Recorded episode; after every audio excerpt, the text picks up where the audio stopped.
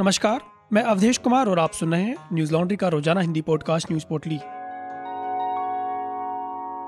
आज है उनतीस दिसंबर दिन बुधवार।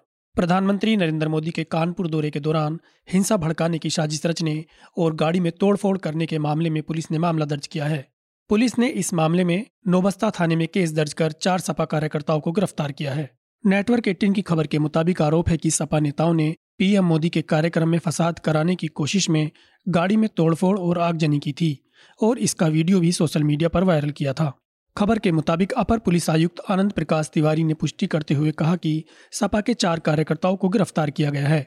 हम लोगों ने उस गाड़ी को बरामद कर लिया है, हमने आठ लोगों को चिन्हित कर लिया है और उनमें से बाकी बचे चार की गिरफ्तारी के प्रयास जारी हैं। जिस गाड़ी में तोड़फोड़ हुई, वह गाड़ी अंकुर पटेल नाम के शख्स की है, जो 2019 से 2020 तक समाजवादी पार्टी में पिछड़ा वर्ग के प्रकोष्ठ सचिव रहे हैं। फ़िलहाल, सभी एंगल से जाँच की जा रही है। रिपोर्ट के मुताबिक पुलिस कमिश्नर अरुण ने बताया कि नोबस्ता थाना क्षेत्र की एक घटना में राजनीतिक पार्टियों के कुछ व्यक्तियों द्वारा प्रदर्शन के नाम पर अभद्र व्यवहार किया गया। एक गाड़ी और अन्य वाहनों के साथ तोड़फोड़ की गई है, मारपीट की गई है, यह किसी भी तरीके से ठीक नहीं है। राजनीतिक प्रदर्शन के नाम पर कोई भी कानून को अपने हाथ में नहीं ले सकता। इन सभी उपद्रवियों को चिन्हित कर लिया गया है। इनकी गिरफ्तारी की जाएगी और कठोर कानूनी कार्रवाई अमल में लाई जाएगी। जो इस तरह की राजनीति कर रहे हैं, उनका कोई स्थान नहीं है।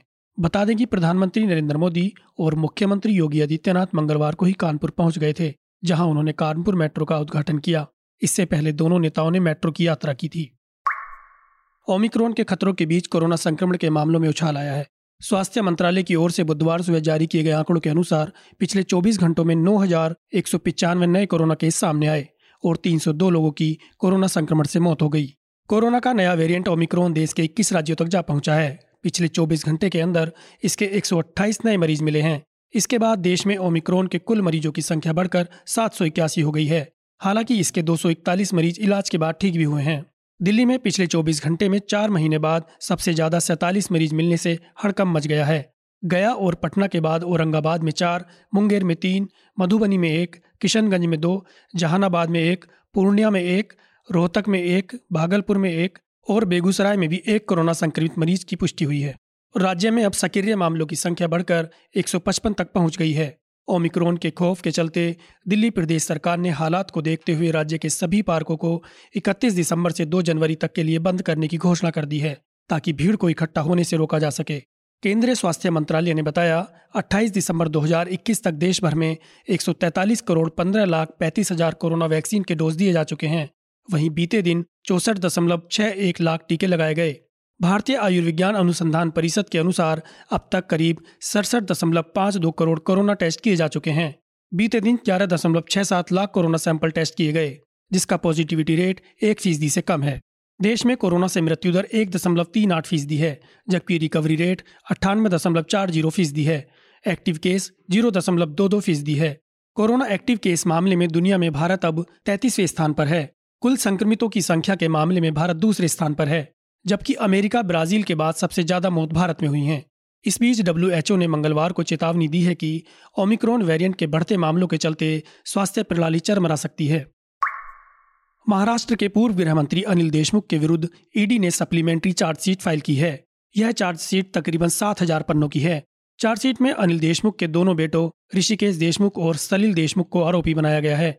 बता दें कि अनिल देशमुख उनके पीए और पीएस भी जेल में हैं। ईडी ने इस साल 24 अगस्त को अपनी पहली चार्जशीट दाखिल की थी। अनिल देशमुख के खिलाफ पहला मामला दर्ज होने के बाद से ही वह लापता हो गए। बाद में वह 2 नवंबर को जाँच में शामिल होने के लिए जाँच एजेंसी के सामने पेश हुए, तब उन्हें गिरफ़्तार कर लिया गया। पूछताछ के बाद उन्हें न्यायिक हिरासत में भेज दिया गया। ईडी का मामला सीबीआई की प्राथमिकी पर आधारित है। मुंबई के तत्कालीन पुलिस कमिश्नर परमबीर सिंह ने अनिल देशमुख पर भ्रष्टाचार और जबरन वसूली का आरोप लगाया था। मुख्यमंत्री उद्धव ठाकरे को लिखे पत्र में उन्होंने देशमुख पर हर महीने 100 करोड़ रुपए तक की जबरन वसूली करने के लिए पुलिस का उपयोग करने का आरोप लगाया था। इसके बाद देशमुख को गृह मंत्री के पद से इस्तीफा देना पड़ा। बाद में देशमुख के मनी लॉन्ड्रिंग से जुड़े केस भी सामने आ गए। सौ करोड़ की वसूली मामले की जाँच कर रही सीबीआई के बाद केंद्रीय जाँच एजेंसी ईडी ने भी उनके खिलाफ जाँच शुरू की। फ़िलहाल Anil Deshmukh Arthur road jail में बंद हैं।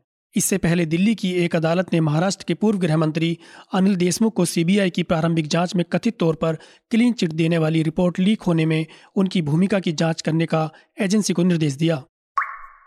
महाराष्ट्र के मालेगांव बिलास्ट में एक और गवाह अपने बयान से पलट गया है। गवाह ने स्पेशल एनआईए कोर्ट में बताया कि महाराष्ट्र के आतंकवाद निरोधी दस्ते एटीएस ने योगी आदित्यनाथ और आरएसएस के चार नेताओं के नाम लेने के लिए मजबूर किया। गवाह समीर कुलकर्णी ने अपनी गवाही में बताया कि एटीएस के तत्कालीन वरिष्ठ अधिकारी परमबीर सिंह और एक अन्य अधिकारी ने उसे उत्तर प्रदेश के मौजूदा मुख्यमंत्री योगी आदित्यनाथ और इंद्रेश कुमार सहित आरएसएस के चार नेताओं का नाम लेने को कहा था। गवाह ने बताया कि उसे सबसे पहले एटीएस के मुंबई और पुणे के ऑफ़िस में अवैध रूप से रोक कर रखा गया। वहाँ उसे दबाव बनाने के साथ धमकी दी गई कि अगर वो उन पाँचों का नाम नहीं लेता है तो उन्हें छोड़ा नहीं जाएगा और उन्हें बुरे परिणाम भुगतने होंगे। समीर कुलकर्णी पंद्रहवें ऐसे गवाह हैं जो अपने बयान से पलटे हैं। इससे पहले इस मामले में अब तक करीब 20 गवाहों का परीक्षण किया गया है।